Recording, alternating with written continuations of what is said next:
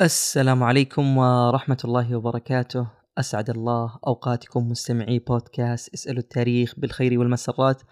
كالعادة دائما وأبدا يسعدني ويشرفني متابعتك لهذا البودكاست وتقييمك له وإبداء آرائك ومقترحاتك في خانة التعليقات. كما يسعدني أيضا ويشرفني اشتراكك في خدمة أصحاب اسألوا التاريخ. هذه الخدمة اللي تقدم حلقات إضافية وفريدة ومميزة للمشتركين. حاب أنوه أنه إن شاء الله الحلقة القادمة ستكون هي الحلقة المئة لهذا البودكاست وبوصولنا للحلقة المئة بيكون بإذن الله مر على البودكاست ثلاث سنوات. لذلك ستكون هذه حلقة خاصة نستقبل فيها أسئلتكم واستفساراتكم عن البودكاست أو أيضا عن بعض الحوادث التاريخية اللي حابين أنه نسلط الضوء عليها.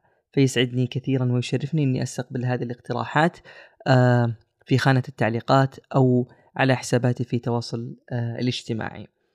اليوم راح نتكلم آه، بشكل موجز جدا جدا جدا عن الصحابي الجليل عبد الله بن الزبير. طبعا يجب أن يعلم إنه القصص اللي راح نذكرها اليوم والأحداث هي لا تمثل كل حياة هذا الصحابي الجليل بل هي مجرد يعني آه نستطيع أن نقول آه مقتطفات جدا بسيطة عن حياة هذا الصحابي وليست يعني آه بالسرد أو بالتفصيل الممل. طبعا هذا الصحابي الجليل هو عبد الله بن زبير بن العوام وعندما نقول الزبير بن عوام نذكر أحد العشر المبشرين بالجنة اللي هو والده فهذا صحابي ابن صحابي. طبعا يقال إنه كنيته أبو بكر وقيل لا إنه كنيته أبو خبيب آه، وأيها يعني كانت الصحيحة فالله أعلم. طبعا والده مثل ما ذكرنا هو الزبير بن عوام وهو أحد المبشرين بالجنة واللي أم الزبير بن عوام هي صفية عمة النبي صلى الله عليه وسلم. والدة عبد الله بن الزبير هي أسماء بنت أبي بكر الصديق رضي الله عنه فعائشة رضوان الله عليها هي خالة هذا الصحابي الجليل طبعا آه، عبد الله بن الزبير في وقت ولادته كان هناك يعني حدث هذا الحدث آه، يعني جعل من عبد الله احد المشاهير آه، من الأطفال في ذلك الوقت. والحدث باختصار قيل إنه عبد الله بن الزبير يعني ولد والله أعلم بعد عشرين شهر من الهجرة. يعني من هجرة النبي صلى الله عليه وسلم بعد مرور عشرين شهر يعني نتكلم عن قرابة السنتين آه وقيل إنه لا ولد في السنة الأولى. طبعا هو من المواليد اللي من المهاجرين كما هو معلوم أن الصحابة هاجروا للمدينة فهناك المهاجرين والأنصار فهو ابن للمهاجرين. وعندما ولد فرح المسلمون بذلك فرح شديد وهنا تكمن آه القصة اللي ذكرتها في البداية لكم. إنه آه ولادته يعني كانت جعلته من أحد المشاهير من الذين يولدون في تلك الفترة. والسبب قيل إنه اليهود كانوا يقولون للمسلمين إنه نحن سحرناكم فلا يولد لكم مولود. فكان هذا يعني كلام اليهود. فلما ولد فرح المسلمون بذلك وحنك النبي صلى الله عليه وسلم عبد الله بن الزبير والتحنيك هو أن يعني يضع آه الرجل التمرة آه، بعد أن يلوكها يعني أن يضعها في فمه ويمضغها ويأخذ هذه التمرة ويجعلها في سقف حلق آه، المولود. فهذه هي التحنيك.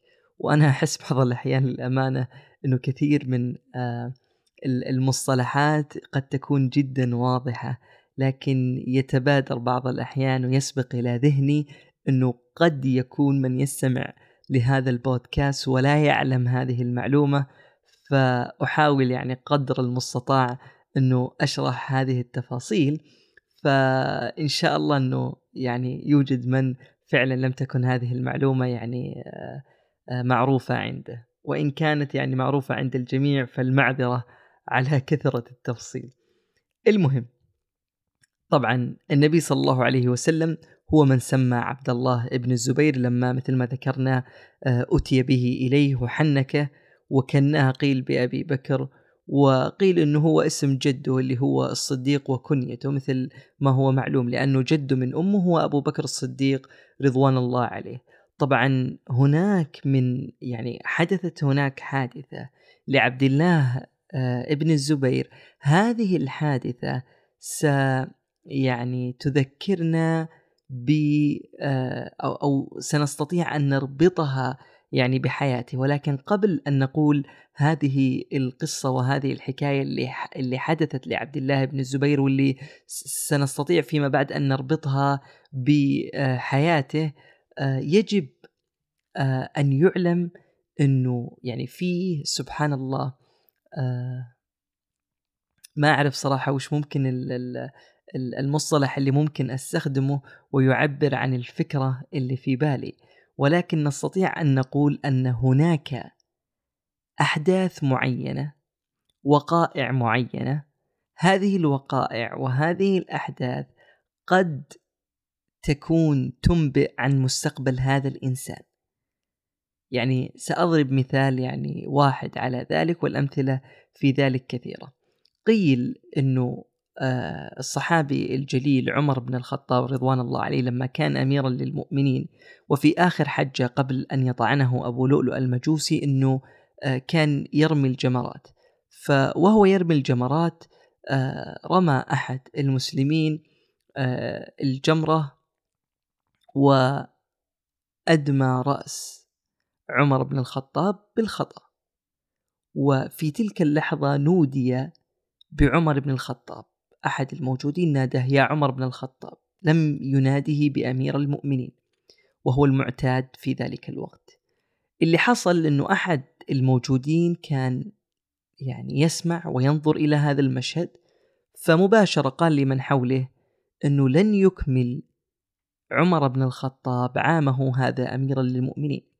والسبب في ذلك أنه رأى هذه العلامة وهذه الإشارة أنه يعني من خلال ما أراه وما يعني آه، آه، أعيش في هذه اللحظة وأستمع إليه أنه أدمي رأسه آه، أدمي رأس عمر بن الخطاب ونودي بأمير ونودي باسمه بدون اللقب اللي هو عمر بن الخطاب بدون أمير المؤمنين أنه لن يكمل عامه هذا. فكان هذه مثل النبوءة إن, إن صح التعبير أو نستطيع أن نقول توقع فهناك أحداث معينة.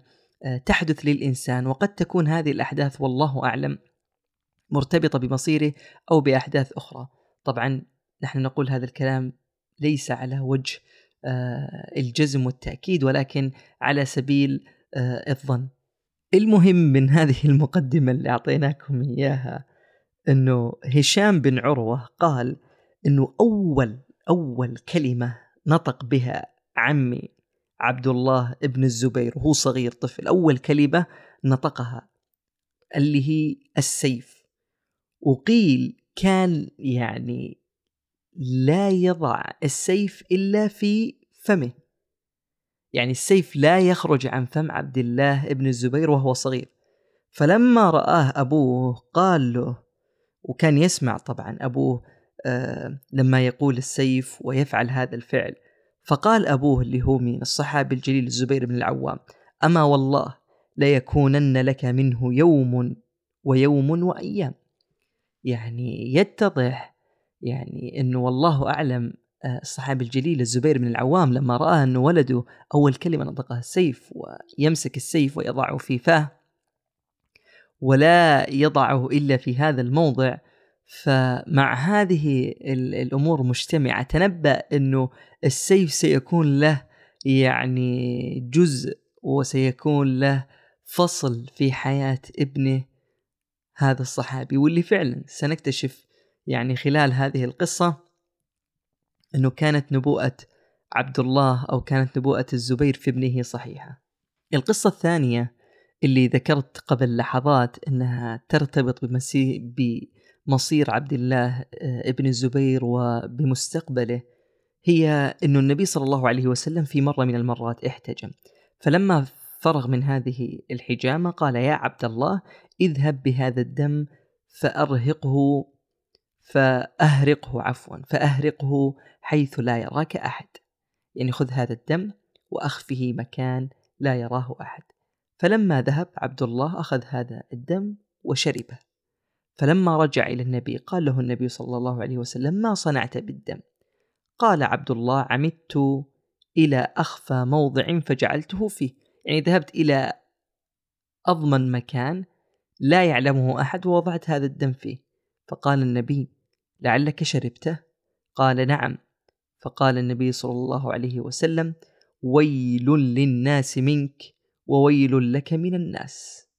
كانت هذه يعني نبوءة النبي صلى الله عليه وسلم لعبد الله. فكانوا يرون أن القوة اللي كان يتمتع بها عبد الله بن الزبير لم تكن إلا من شربه لدم النبي صلى الله عليه وسلم. فهنا أيضا موضع آخر مثل ما ذكرنا لنبوءة عن هذا الصحابي. طبعا لما يصفون الصحابي الجليل عبد الله بن الزبير كانوا يقولون إنه كان صوام قوام طويل الصلاة وكان يصل رحمه وكان عظيم الشجاعة كان شجاع قوي. وقيل إنه كان يعني آه، يصلي الليل مثل ما ذكرنا طويلا وروى عن النبي صلى الله عليه وسلم ثلاثة وثلاثون حديثا. طبعا مرت السنوات وأصبح معاوية بن أبي سفيان أول ملك للمسلمين ثم بعد ذلك تلاه ابنه يزيد بن معاوية اللي آه، عهد له والده بولاية العهد. ولكن عبد الله بن الزبير ممن أبى البيعة ليزيد بن معاوية وفر إلى مكة ولكنه لم يدعو إلى نفسه. يعني ما دعا الناس إلى أن يبايعوه أو إلى أن يلتفوا حوله. فطبعا أكيد أنه يزيد سوف يجد في نفسه على عبد الله بن الزبير من هذا الحدث. أنه ما بايعه ولكن لما مات يزيد بويع لعبد الله بن الزبير بالخلافة. طبعا يجب أن يعلم أنه في ذلك الوقت آه، أهل الحجاز واليمن والعراق وخراسان كلها بايعوا ودخلوا في طاعته وممن لم يدخل في طاعته في ذلك الوقت اللي هي الشام ومصر. لماذا لم يدخلوا في طاعته السبب أنه ابن يزيد بن معاوية وهو معاوية بن يزيد تولى الحكم والملك في ذلك الوقت ولكنه لم يكن يرغب في الملك واصلا ما دامت يعني فترة حكمه لأنه توفي في عمر يعني صغير جدا. طبعا في ذلك الوقت آه انضمت يعني الشام ومصر إلى بيعة آه الزبير بن العوام وهو ممن جدد عمارة الكعبة فجعل يعني لها بابين على قواعد إبراهيم وأدخل حجر إسماعيل من ضمن الكعبة بناء على حديث خالته عائشة أم المؤمنين رضوان الله عليها من سماعها للنبي صلى الله عليه وسلم آه، بالحديث المشهور اللي فيما معناه لولا أن قومك حديث عهد بإسلام إنه لأدخلت يعني أو لب يعني أعدت هدمت الكعبه وبنيتها على بناء إبراهيم أو كما قال النبي صلى الله عليه وسلم. طبعا آه، يجب آه، أن يعلم إنه في تفاصيل كثيرة في هذا الموضوع وأنا أحيل المستمع لمن أراد أن يتزود يعني بكيف كانت هيئة الكعبة في عهد إبراهيم وما هي يعني الفترات اللي مرت فيها الكعبة آه، هناك حلقة خاصة أفردناها إلى هذا الموضوع إن لم تخني الذاكرة اسم هذه الحلقة الكعبة عبر التاريخ أو بناء الكعبة عبر التاريخ. ذكرنا فيها يعني كل هذه التفاصيل. طبعا آه، خرج بعد ذلك مروان ابن الحكم وغلب على الشام ثم على مصر واستمر يعني إلى أن توفي سنة 65 وعهد إلى ابنه عبد الملك.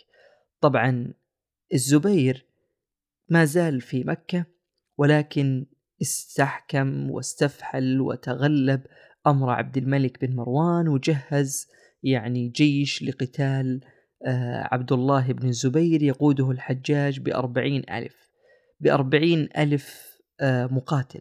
طبعا حوصرت مكة لعدة أشهر ورميت بالمنجنيق وهدمت أجزاء من الكعبة واستطاع الحجاج ومن معه أن يظفروا بعبد الله بن الزبير وقتل في مكة المكرمة في يوم الثلاثاء آه، أقيل إنها يعني في سنة 73 آه، طبعا آه، هناك أحداث جدا كثيرة عن هذا الموضوع.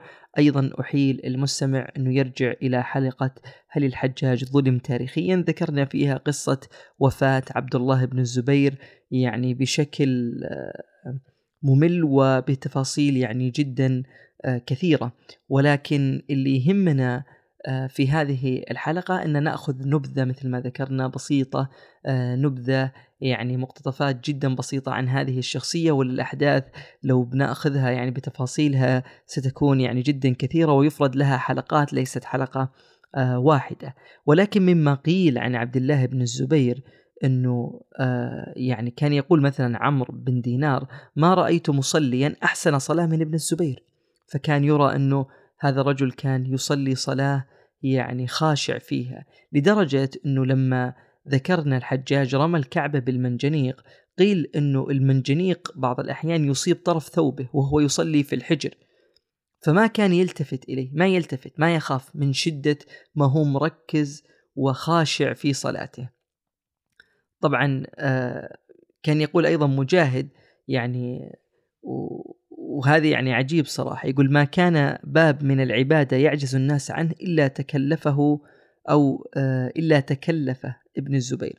وأيضا يعني قيل إنه جاء سيل على مكة المكرمة فأصبح وقتها يطوف يعني في البيت سباحة هذا من عبد الله بن الزبير.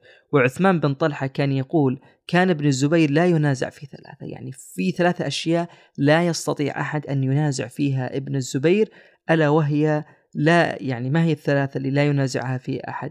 قال لا شجاعة ولا عبادة ولا بلاغة. فكان يعني إذا خطب يعني رجل يسمع له من شدة فصاحته يعني ومن قوته ومن حسن يعني منطقة ومثل ما ذكرنا الشجاعة وأيضا يعني لما ذكرنا يعني في بداية الحلقة إنه يعني هذه الحدثين ستكون لها نصيب. السيف اللي كان يعني يقوله والنبي صلى الله عليه وسلم ويل يعني ويل آه، لك من الناس وويل الناس منك إنه عبد الله بن الزبير سيكون له شأن وأيام وأيام مثل ما قال والده. وهذا اللي فعلا حدث أنه أصبح خليفة للمسلمين وأصبح أحد يعني خلفاء آه، المسلمين اللي مروا في تاريخهم واللي آه، يعني ذكرنا أنه تولى أمرهم يعني بعد آه، وفاة يزيد بن معاوية. طبعا قيل أنه أول من كسى الكعبة بالديباج هو عبد الله بن الزبير ولكن قبل ذلك كانت تكسى يعني ب آه، أنواع من الأقمشة آه، أخرى غير آه، الديباج. طبعا مثل ما ذكرنا إنه الهدف من هذه الحلقة إن نذكر تفاصيل أو عفوا إننا لن نذكر تفاصيل مملة بالعكس هي الفكرة إنه نأخذ نبذة عامة نأخذ يعني مقتطفات عن هذه الشخصية العظيمة ولا الاحداث اللي لو بنتكلم فيها عن عبد الله بن الزبير هي أحداث جدا كثيرة لكن حاولنا قدر المستطاع انه نأخذ نبذة عن هذه الشخصية العظيمة. إلى هنا عزيزي المستمع تنتهي هذه الحلقة أستودعك الله الذي لا تضيع ودائعه. كن بخير في أمان الله.